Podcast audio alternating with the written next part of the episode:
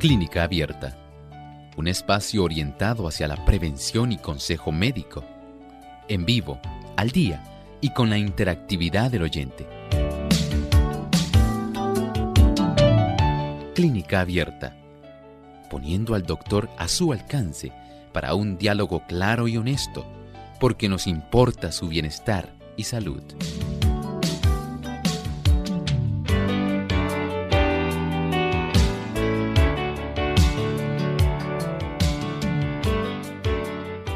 Llegado el momento de usted hacer su consulta en nuestro programa de clínica abierta.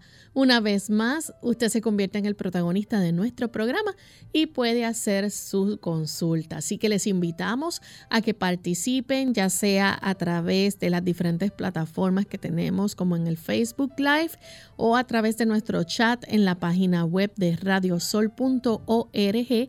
Usted puede accesarnos y ahí escribir su consulta durante la hora de nuestro programa en vivo. De igual forma, en Facebook Live nos pueden buscar por Radio Sol 98.3 FM. Y aquellos amigos que nos sintonizan de diferentes partes del mundo, les recordamos que se pueden comunicar llamando localmente en Puerto Rico. Pueden hacerlo a través del 787 303-0101. Si usted está en los Estados Unidos, el 1866920 9765. Si usted se encuentra en otro país, el 787 como código de entrada, 763-7100 y el 787-282-5990. Estas son las líneas a las que pueden entonces llamarnos y hacer su consulta en el día de hoy. Así que desde este momento ya vamos a estar recibiendo las llamadas, así que aprovechen esta oportunidad.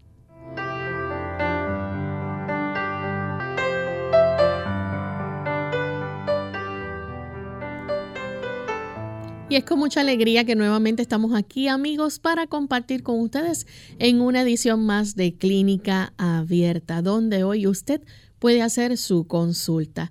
Me acompaña, como todos los días, el doctor Elmo Rodríguez. ¿Cómo está, doctor? Saludos cordiales, Lorraine. Muy bien, gracias a Dios. ¿Y cómo se encuentra hoy, Lorraine? Muy bien también. Qué bueno, con mucho cariño también. Saludamos a todos los amigos que se han enlazado hoy en esta edición de Clínica Abierta. Y queremos entonces invitarles a que vayan llamando para participar a nuestro programa. Queremos enviar saludos también a todos aquellos que nos sintonizan diariamente, donde usted se encuentra escuchando Clínica Abierta. Esperamos ser de gran bendición. Así que un saludo especial hoy para todos aquellos taxistas, aquellas personas que trabajan en Uber y en otros eh, métodos de transportación y que les acompaña también Clínica Abierta. Así que un saludo para todos esos conductores y para también los pasajeros que nos escuchan. En esta ocasión nuestro saludo especial también va para el lindo país de Córdoba, Argentina. Ya nos escuchan a través de FM Logos, Aguaray, provincia Salta, Argentina y Bahía Blanca. En la provincia de Buenos Aires, en Guayaquil, Energy Nuevo Tiempo 92.1 nos transmite. Y en la provincia de Formosa, Argentina, también tenemos Radio Nuevo Tiempo Rosario 91.1. Así que para todos nuestros amigos y hermanos argentinos, un gran abrazo a la distancia. Vamos entonces a escuchar el pensamiento saludable para hoy. Además de cuidar tu salud física, cuidamos tu salud mental. Este es el pensamiento saludable en clínica abierta.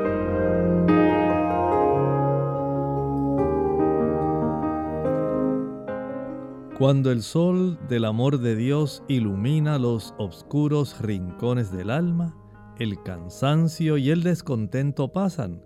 Satisfacciones gratas vigorizan la mente al par que dan salud y energía al cuerpo. Lo agradable de nosotros mantener en nuestro corazón el amor de Dios en realidad es la mayor influencia que nosotros podemos recibir en nuestra alma para poder beneficiar todo nuestro cuerpo.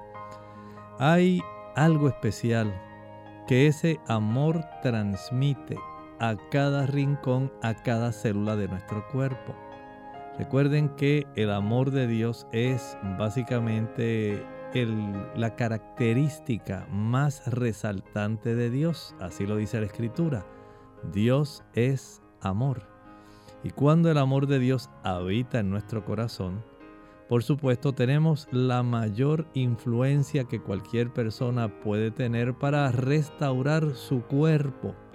Aunque usted tal vez no lo haya pensado así, pero ciertamente es la mejor y mayor influencia que nosotros podamos tener para que nuestra mente esté en paz, en paz con Dios, en paz con el prójimo y en paz con nosotros mismos.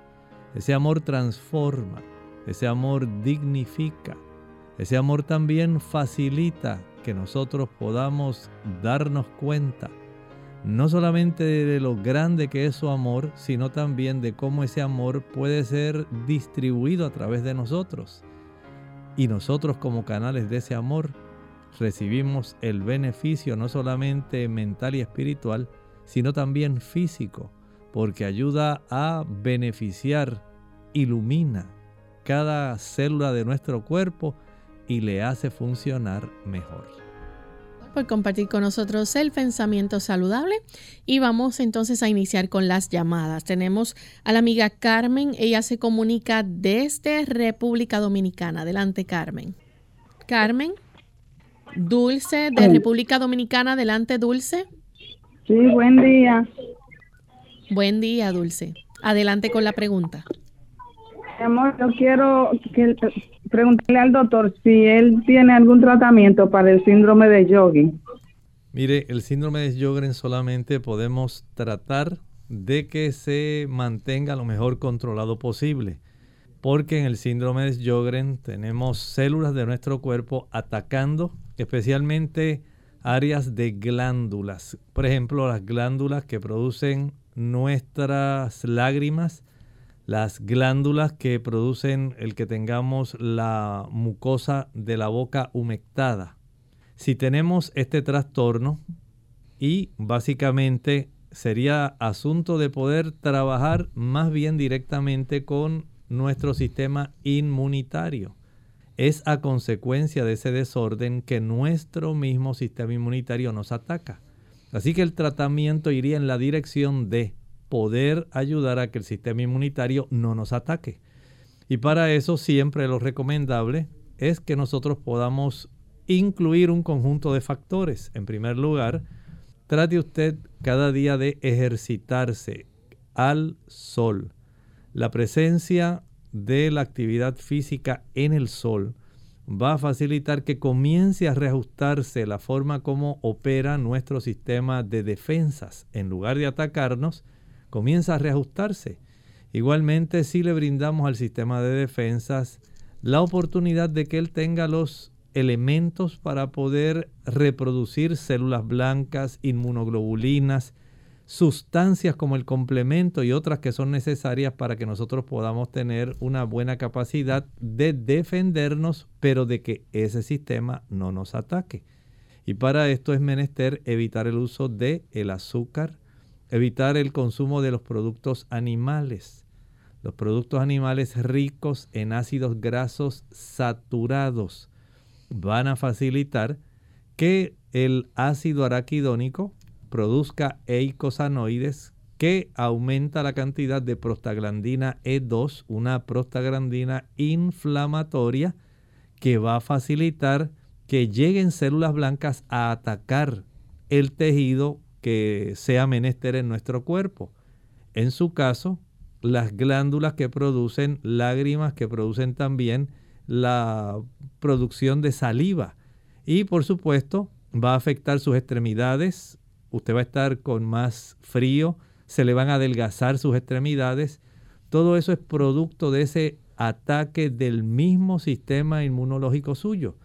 El dormir suficiente cada noche, acostarse temprano, el utilizar el agua para bañarse especialmente si es posible y se lo permite su condición.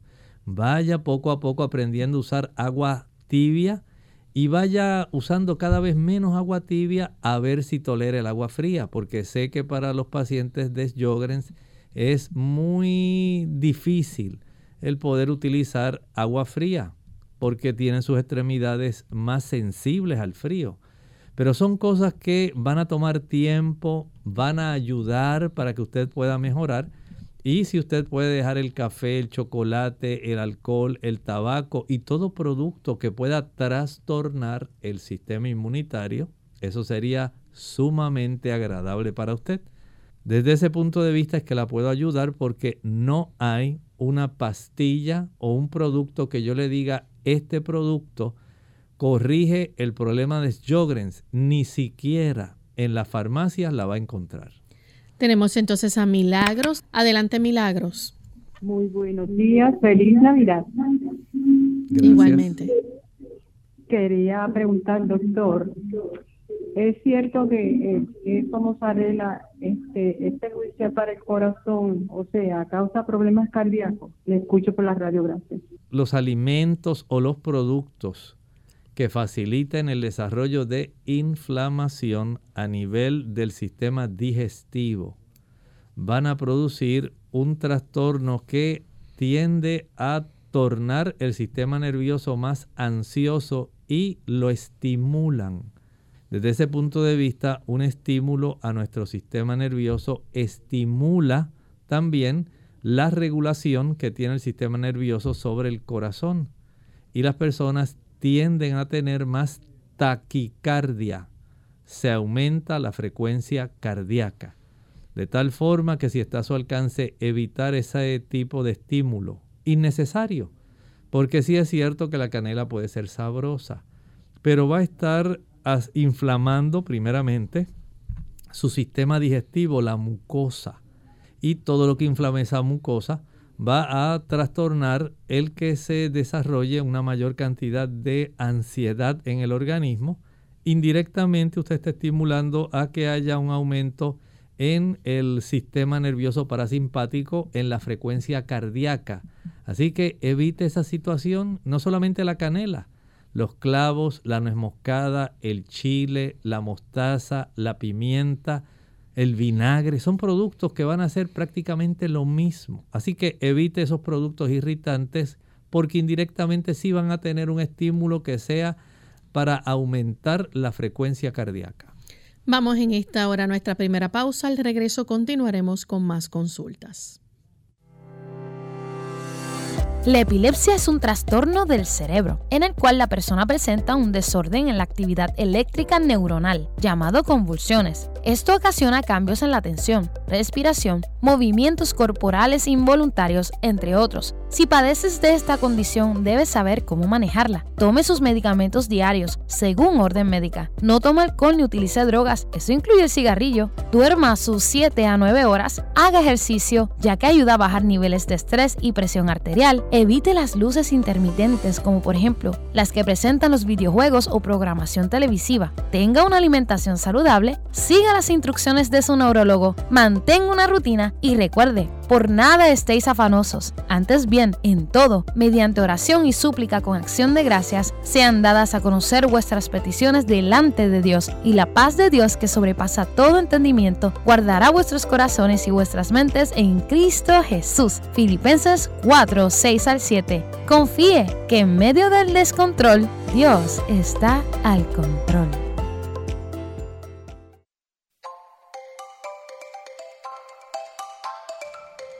La mejor medicina para la salud digestiva comienza con la salud preventiva.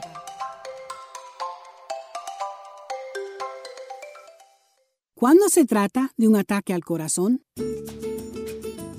Hola, les habla Gloria Rojas con la edición de hoy de Segunda Juventud en la Radio, auspiciada por AARP.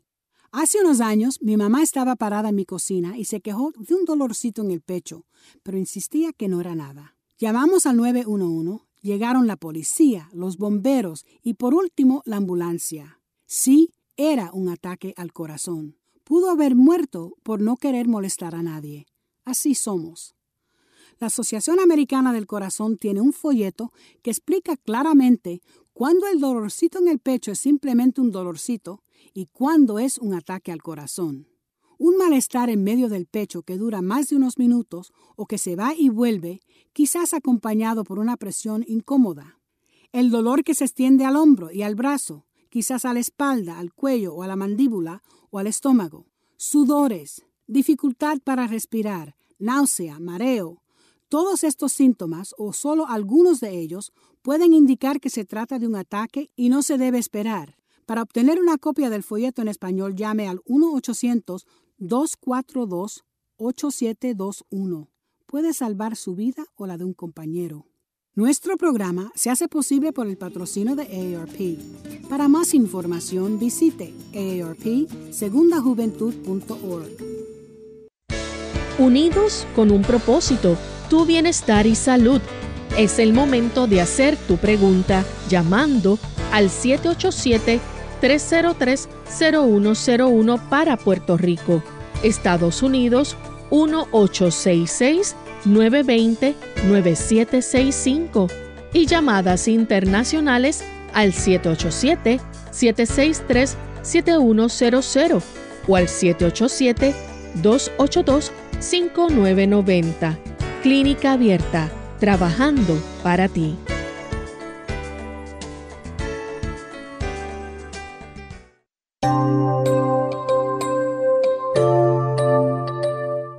Ya estamos de vuelta en Clínica Abierta, amigos, y continuamos recibiendo sus consultas. En esta ocasión tenemos un anónimo desde Moca. Adelante, anónimo.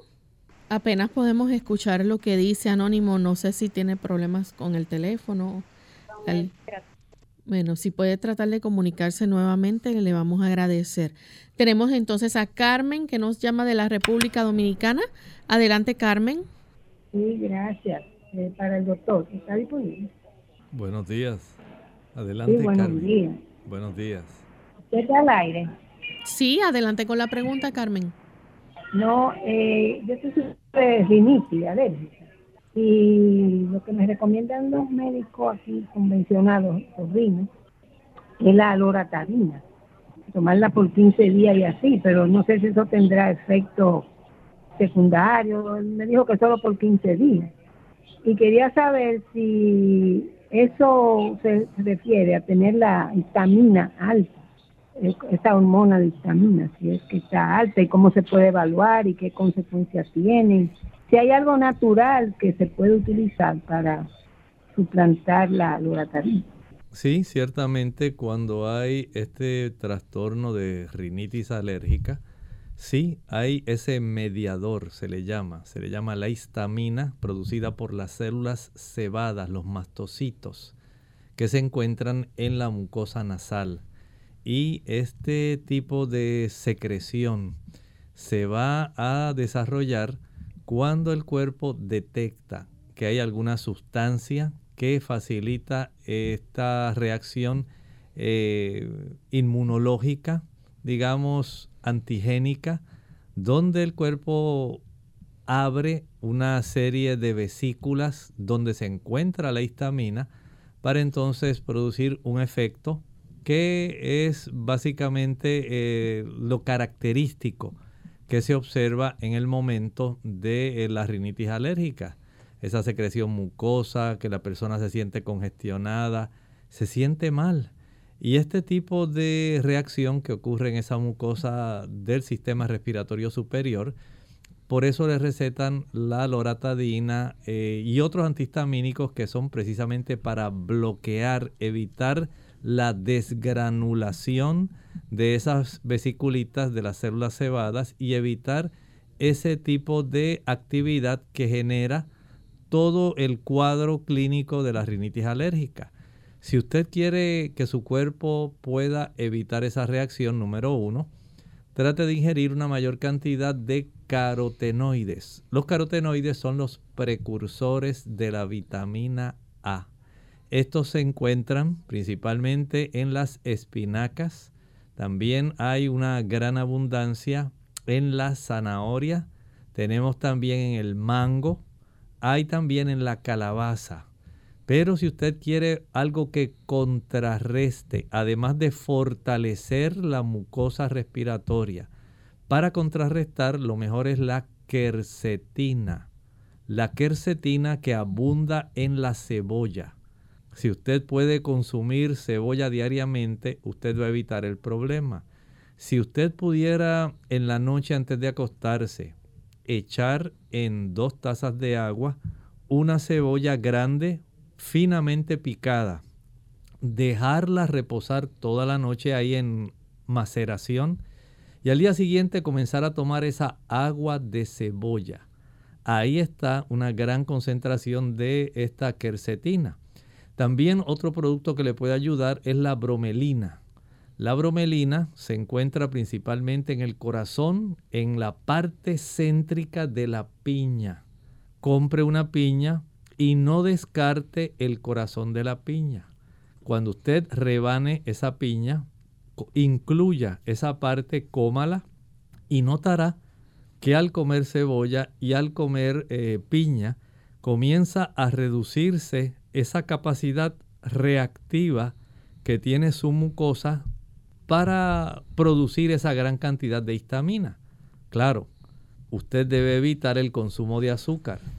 A mayor consumo de azúcar es más fácil para el cuerpo reaccionar de una manera más violenta ante un alérgeno, desarrollando entonces ese tipo de cuadro clínico que caracteriza la rinitis alérgica. Así que a comer más piña, a usar más cebolla, menos azúcar y a hacer ejercicio para que el aire caliente y tibio comience a fortalecer también la mucosa respiratoria.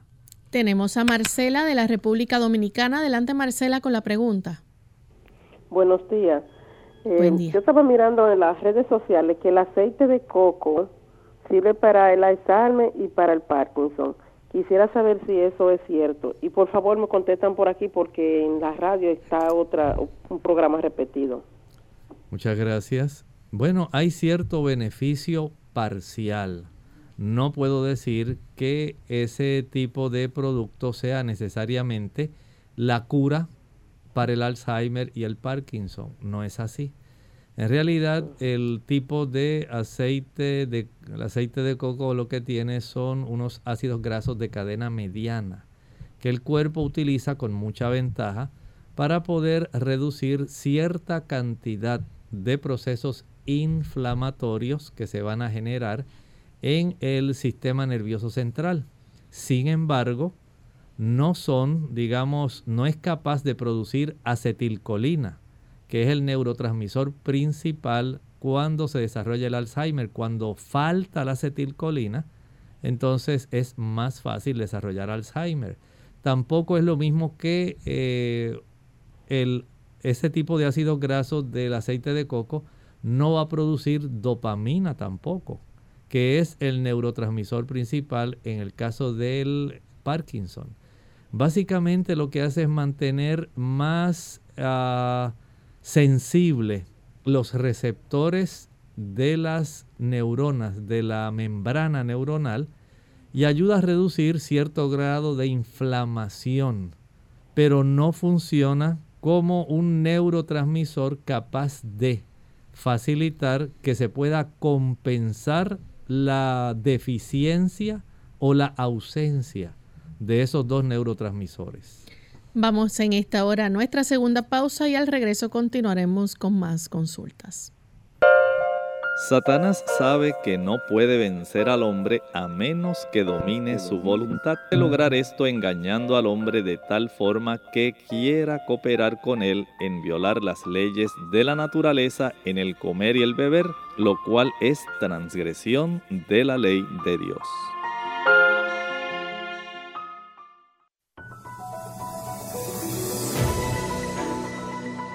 El cáncer de próstata es una enfermedad por la que se forman células malignas o cancerosas en los tejidos de la próstata. Este tipo de cáncer es más común en los hombres de edad avanzada. En los Estados Unidos se diagnosticará cáncer de próstata aproximadamente uno de cada cinco hombres. Los signos de cáncer de próstata incluyen tener un flujo débil de orina u orinar con más frecuencia. Además de esto, existen varios otros signos y síntomas como necesidad frecuente de orinar, en especial de noche, dificultad para empezar el flujo de orina, dificultad para vaciar la vejiga por completo, dolor o ardor al orinar, sangre en la orina o en semen, dolor de espalda, cadera o pelvis que no desaparece, y falta de aire, mucho cansancio, latidos rápidos del corazón, mareo o piel pálida a causa de anemia. ¿La vitamina D es realmente una vitamina?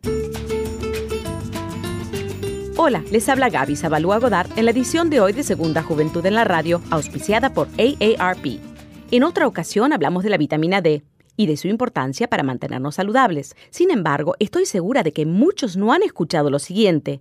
La vitamina D no es una vitamina, sino una hormona. Muy bien, pero ¿cuál es la diferencia? Sustancial. Usualmente la vitamina debe ser incorporada a través de determinados alimentos. En cambio, las hormonas son producidas por nuestro organismo naturalmente. Lo más sorprendente es que para producir saludables cantidades de vitamina D, para que los huesos estén sanos, nuestro cuerpo necesita exposición a la luz solar por lo menos 20 minutos cada tres días. Contrariamente a lo que se nos ha inculcado en los últimos años, una sana exposición solar temprano por la mañana o al atardecer no es motivo de preocupación y si es parte importante de nuestro bienestar, principalmente para la producción de la vitamina. Otro concepto erróneo muy arraigado en nuestra sociedad es que todo colesterol es perjudicial. No obstante, resulta que el cuerpo necesita colesterol para producir la vitamina, debido a que cuando la piel está expuesta al sol convierte el colesterol en vitamina D. El dilema es grande, pero la solución sencilla. Simplemente come sanamente y acostumbra a tomar baños de sol de vez en cuando. El patrocinio de AARP hace posible nuestro programa. Para más información visite aarpsegundajuventud.org. Satanás está esclavizando al mundo mediante el uso del licor y del tabaco, del té y del café. La mente dada por Dios, que debiera ser conservada limpia, es pervertida por el uso de los estupefacientes. El cerebro ya no está en condiciones de distinguir correctamente. El enemigo tiene el dominio. El hombre ha vendido su razón por aquello que lo enloquece no tiene el sentido de lo correcto.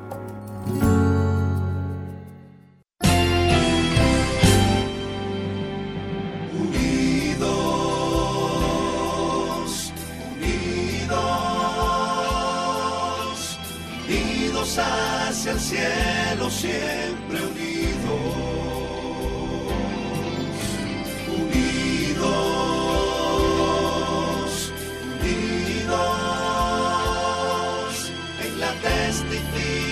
De la verdad, en la testificación de la verdad.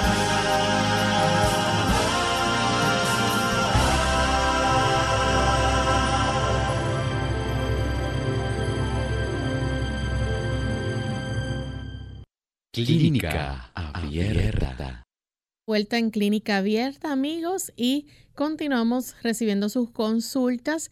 Queremos contestarle a un amigo que nos había llamado en nuestra pasada intervención de preguntas eh, y nos había hecho una pregunta con relación al síndrome de cascanueces. Y doctor, usted había quedado en buscar la información para orientarle a nuestro amigo. ¿Qué nos puede decir entonces con relación a este síndrome? Este tipo de síndrome consiste básicamente en la compresión de una de las arterias renales por parte del sistema arterial. Es decir, tenemos eh, cada riñón tiene una vena que se encarga de extraer sangre de esos riñones. Recuerden que tenemos arterias renales, pero también hay venas renales. Y ocasionalmente, por alguna razón que pudiera ser alguna variante en la anatomía de cómo, eh, digamos, cómo se entrecruzan eh, la vena, digamos, la aorta abdominal con las arterias mesentéricas y cómo puede quedar atrapada entre esa aorta abdominal y la arteria mesentérica. Esta una de las venas que se encargan del drenaje sanguíneo de alguno de los riñones. Ese tipo de compresión es como cuando usted tiene un cascanueces, ese instrumento que se utiliza para abrir las nueces, que se utiliza mucho en Navidad. y usted sabe que tiene un efecto donde se ejerce una fuerza bastante grande ya que el tipo de nuez queda en el medio y se ejerce una fuerza inferior y otra superior. Algo parecido es este tipo de síndrome. Entre la aorta abdominal y la arteria mesentérica por algún trastorno que generalmente es de origen genético, se comprime esa vena renal dando lugar a un daño en ese riñón al cual se le está comprimiendo la vena renal. Y este tipo de situación no hay una forma natural de poder evitarlo. En realidad, la cirugía viene siendo la forma correctiva de este problema. Tenemos entonces a Francisco Díaz a través del Facebook. Dice, ¿cuál crema me recomienda para las manchas en la cara? Es muy difícil decir que hay una crema específica para poder nosotros remover aquellas manchas o hiperpigmentaciones de la piel. Hay algunas personas hace algunos años atrás que usaban una crema que contuviera vitamina K, aunque no necesariamente la función de la vitamina K es remover manchas había personas que mientras usaban ese tipo de producto, le aclaraba sus manchas. Hay sustancias que se venden en la farmacia, son químicas, que van a facilitar que se aclare, pero ocurre igual solamente mientras usted utiliza esa crema va a recibir el beneficio de desvanecer las manchas, sin embargo, seis meses después que usted ya no esté utilizando la crema, van a reaparecer.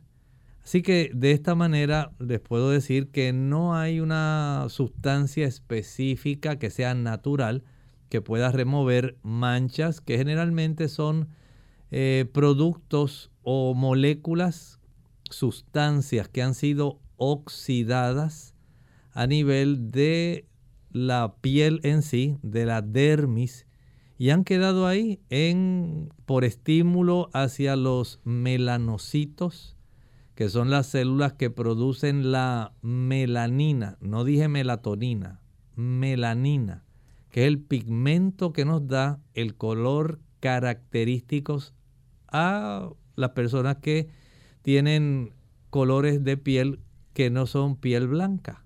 Si usted es así como color canelita, si es más oscurito, si es más clarito, eso se debe a la presencia de este tipo de pigmento, melanina. Y en estos casos hay sustancias que al circular en nuestra piel, en unos casos se oxidan y en otros casos facilitan este tipo de aumento en la producción de los melanocitos para formar localmente cierto tipo de manchas que resultan muy difíciles de hacer desaparecer. Tenemos también a través del Facebook a Rosa Dice que se hizo una placa de tórax y salió que tiene artrosis. Puede ser de eso que le duelen los huesos de las manos y si es así, ¿cómo puede aliviar los dolores? Si ella fue una radiografía de pecho, ¿verdad? Fue la que ella se hizo. Sí, aparentemente de, tórax. De tórax. Y salió que tiene artrosis. Bueno, ahí la artrosis le podía haber salido en la espina dorsal. Eh, generalmente en la espina dorsal lo que se desarrolla es la osteo artritis. Y lo más característico son los espolones en el borde de los cuerpos vertebrales. Generalmente es como más se distingue.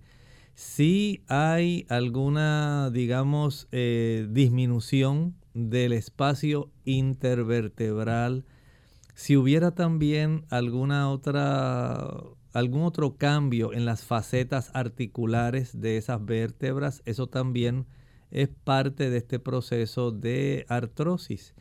Pero no necesariamente tiene que ser la misma que se está desarrollando en las manos. Hay personas que pueden desarrollar osteoartritis en la columna, pero pueden estar padeciendo de artritis reumatoidea en las manos. Es más común la artritis reumatoidea en las manos y en los pies, en la zona del metatarso, que en la zona de la espina dorsal. Sin embargo, sí es una evidencia de que son procesos degenerativos. Este tipo de eh, condición degenerativa articular tiende a ser progresiva. Si usted la detiene mejor. Si lo desea detener, evite el consumo de productos de origen animal. La leche, la mantequilla, el queso, los huevos, la carne facilitan un aumento de producción de prostaglandinas inflamatorias que atraen una gran cantidad de células blancas que van a reaccionar localmente en la región articular, produciendo en esa área daño articular. Ese daño articular usted lo va a sentir en forma de rigidez, de inflamación, de calor, de dolor, de molestia, de limitación en el rango del movimiento. Pero mientras usted consuma los productos animales, usted sigue facilitando que el proceso inflamatorio, que es la base del problema, continúe.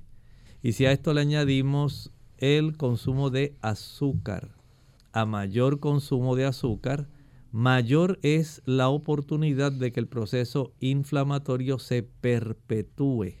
De esta manera, hay que hacer entonces algunos cambios, especialmente adoptar una alimentación que sea vegetariana, que sea amplia en el consumo de aquellos alimentos que son antioxidantes.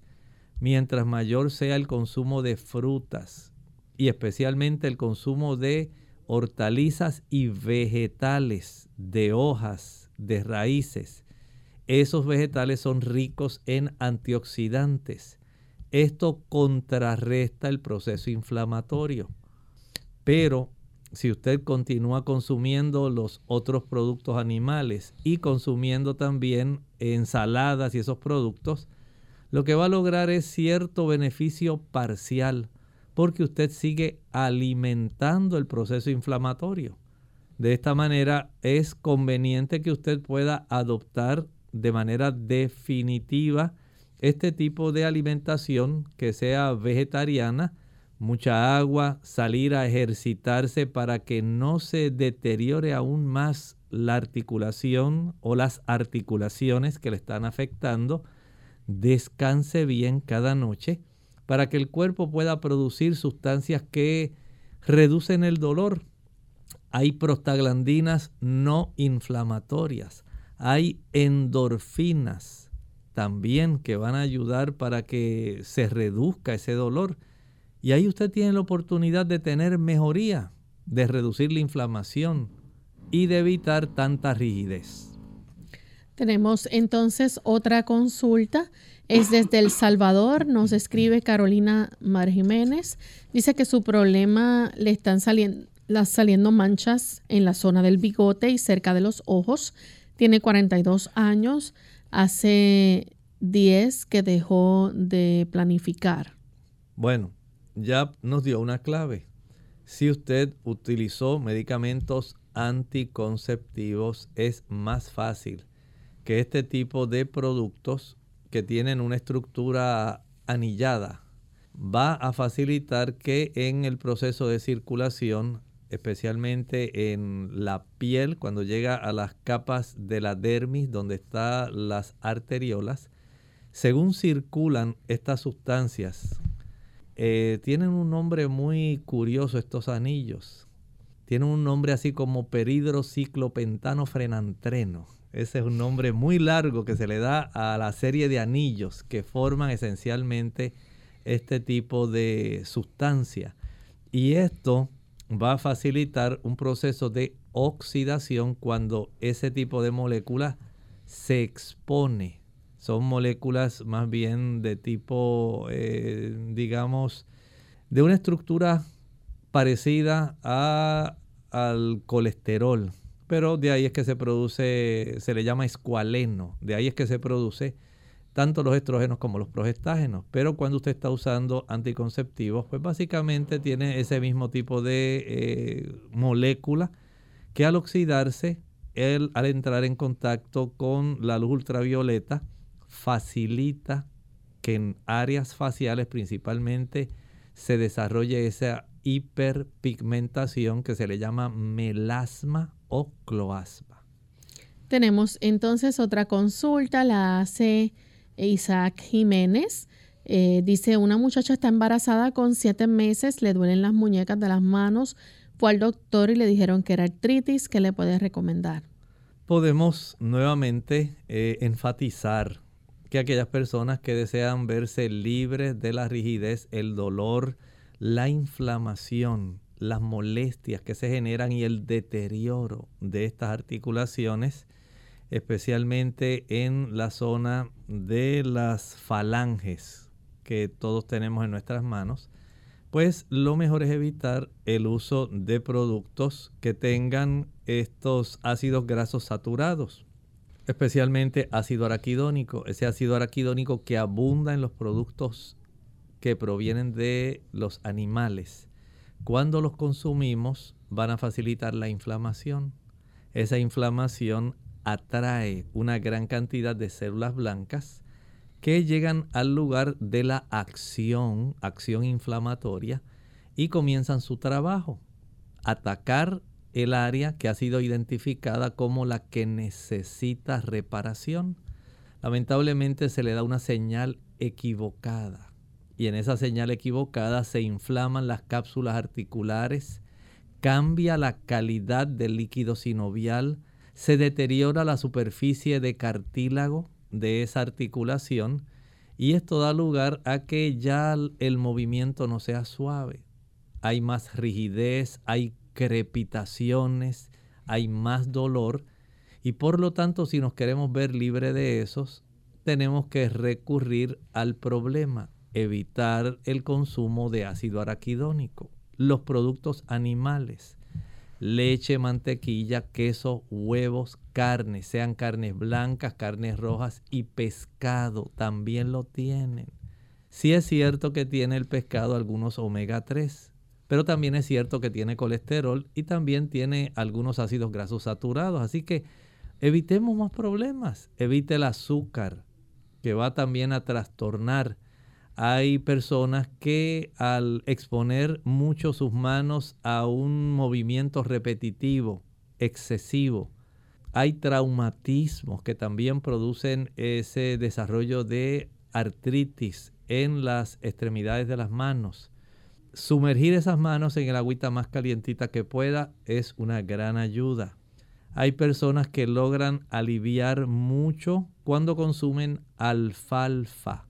La alfalfa tiene sustancias que ayudan a reducir la inflamación y el dolor. No estoy diciendo que cura la artritis, pero sí evita el daño si usted deja de usar los productos que mencioné y si deja de consumir el azúcar. Además de eso, hay también algunas sustancias que pueden reducir el proceso inflamatorio como la cúrcuma. No es que cura la artritis, pero sí reduce el proceso inflamatorio. Así que ella tiene la alfalfa, la cúrcuma, van a ayudar para que usted pueda tener mejoría. Pero es menester que usted atienda el problema básico que es el desencadenar el proceso inflamatorio. Evítelo. Bien, tenemos otra consulta, es José a través del chat. Eh, dice, me gustaría saber qué medicamento podría recetar el doctor que yo pueda encontrar en una clínica naturista para un niño con TDAH que le puede ayudar a la concentración en sus estudios para que pueda mantener su concentración en el colegio. Si puede decirle el nombre botánico o en inglés, por favor. Bueno, en realidad no es un producto, es una serie de factores. Número uno, ese niño si quiere mejorar en su TDAH, número uno, tiene que acostarse temprano. Si usted no facilita que el niño se acueste temprano, lamentablemente no hay ninguna pastilla que pueda revertir ese proceso que se ha desarrollado. Sin embargo, cuando usted le facilita al niño y le evita la exposición a los monitores, al teléfono celular y que pueda estar acostado ya a las 8 y 15, 8 y 30 de la noche buscando el sueño. No es que esa hora va a comenzar a lavarse la cara, lavarse la boca, ponerse la pijama, ir acomodándose, dar las vueltas que da antes y tomar el vaso de agua. Va a terminar acostándose a las 9. Empiece a acostar temprano, que empiece ya su rutina desde las 8 para que ya 8 y cuarto, 8 y 20 el niño esté acostado. De tal forma que y usted guarde el teléfono móvil o celular, no se lo deje que se lo lleve al cuarto, para que el niño pueda dormir hasta las 6. Ya tiene ahí un factor número 2.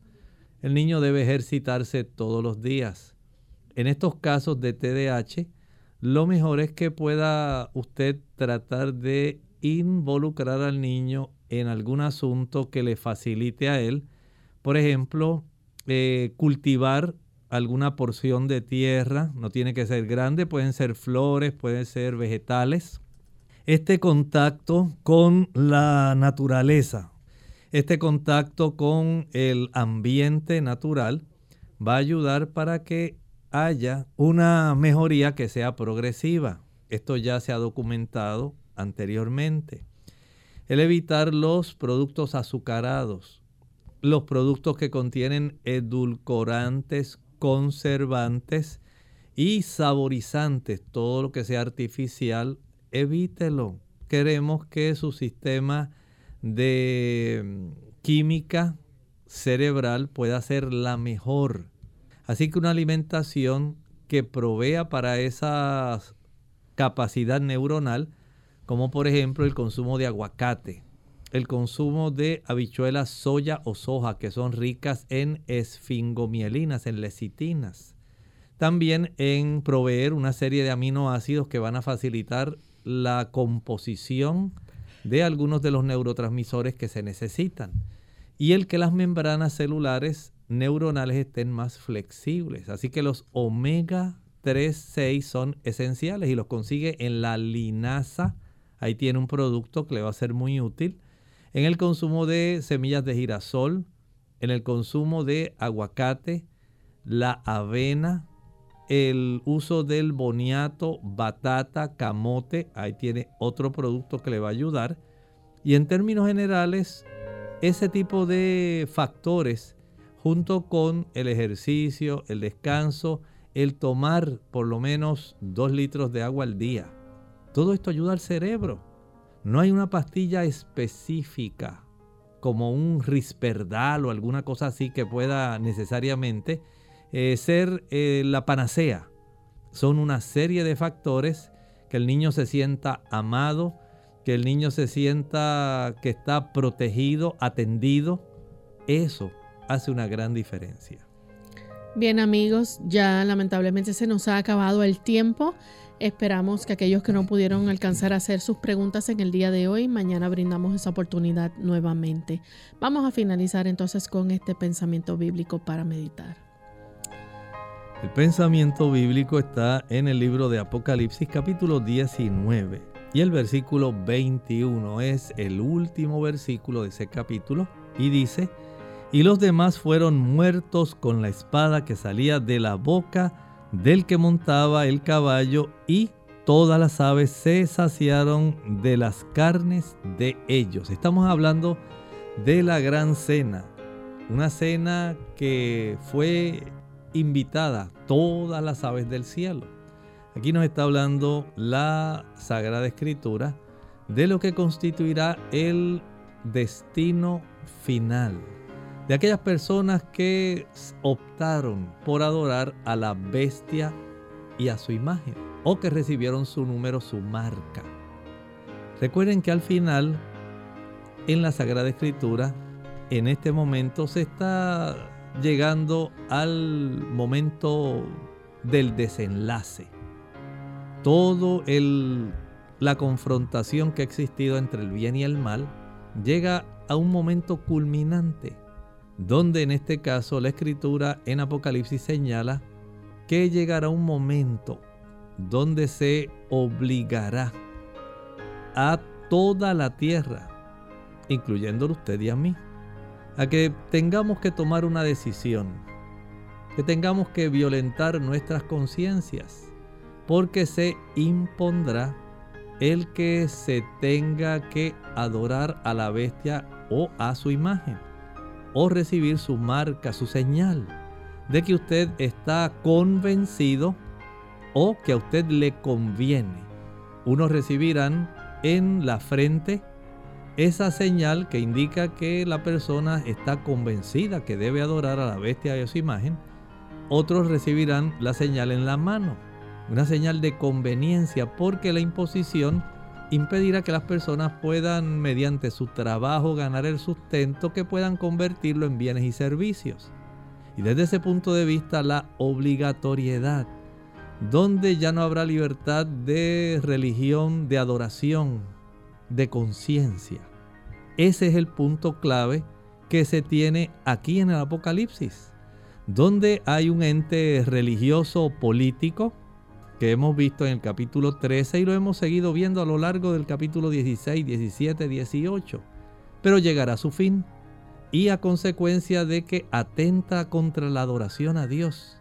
El Señor le pone fin definitivamente a este problema y emergen victoriosos los que quedaron adorando solamente al Señor. Bien amigos, nosotros nos despedimos y será entonces hasta el siguiente programa de Clínica Abierta. Con cariño compartieron el doctor Elmo Rodríguez Sosa y Lorraine Vázquez. Hasta la próxima.